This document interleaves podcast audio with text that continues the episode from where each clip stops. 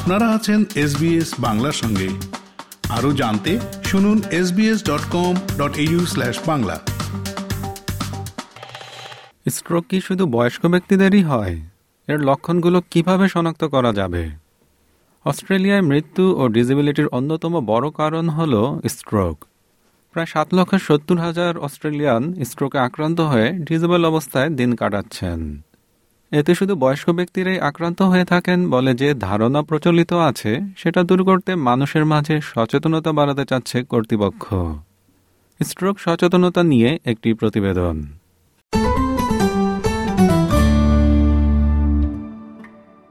University থেকে double degree করার পর ইনফরমেশন টেকনোলজি কনসালটেন্ট হিসেবে কাজ শুরু করেন স্টেফানি হো।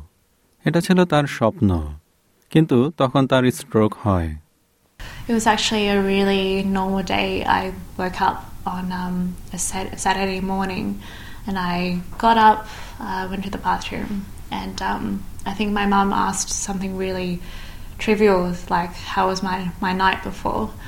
And what first came out was just absolute, you know, nonsensical noise. Um, and I, of course, freaked out.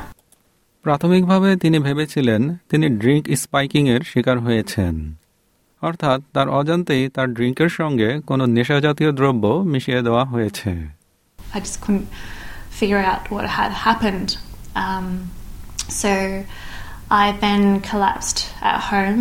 Uh, luckily, my fam- family were there, so they were able to rush me into hospital.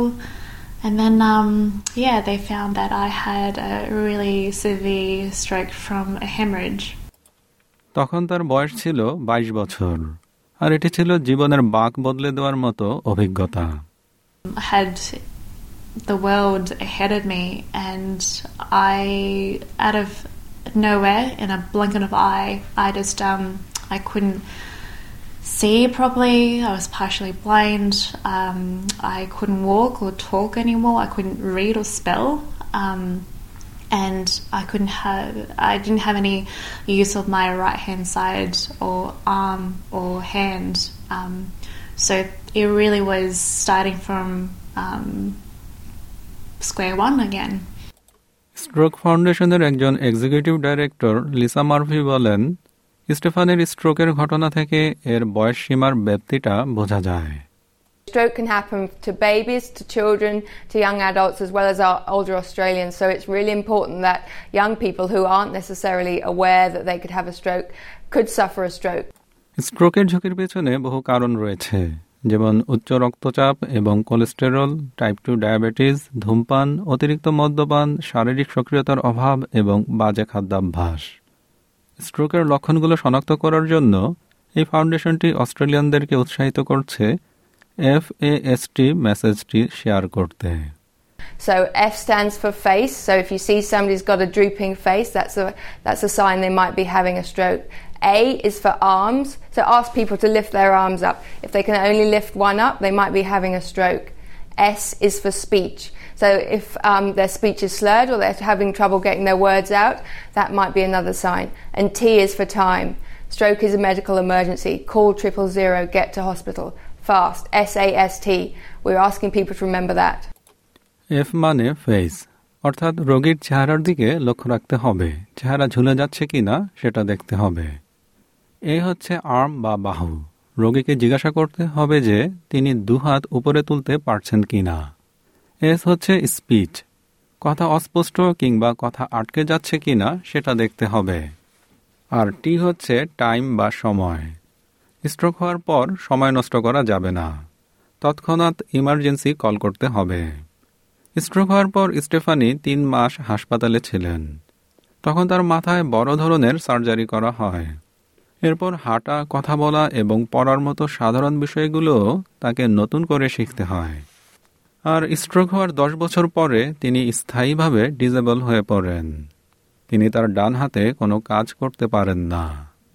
এছাড়া chronic pain অবসাদ এবং শারীরিক ভারসাম্যহীনতায় ভুগছেন তিনি।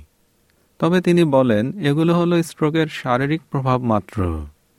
I think um, there wasn't so much um, attention or focus on my mental state. You can only imagine just how um, it really strips the the bare essentials until from your life and having to navigate that and accept that is a whole other kettle of fish. So yeah, it's um it's a a big big um, change. তার শারীরিক কর্মক্ষমতা ফিরিয়ে আনার জন্য চেষ্টা করা হচ্ছে এক্ষেত্রে তার উন্নতি দেখে ডাক্তাররা আশ্চর্য হন So I think um, life is pretty good, and I I've deemed myself very lucky. Stroke হওয়ার সময়ে তার পরিবার সাথী ছিল। সেটা তার জন্য উপকারী সাব্যস্ত হয়েছে। কারণ স্বাস্থ্য বিশেষজ্ঞরা মনে করেন স্ট্রোকে আক্রান্ত হওয়ার পর যদি সাথে সাথে চিকিৎসা শুরু করা না হয় তাহলে প্রতি মিনিটে সেই রোগী এক দশমিক নয় মিলিয়ন বা উনিশ লাখ করে ব্রেনের সেল হারান।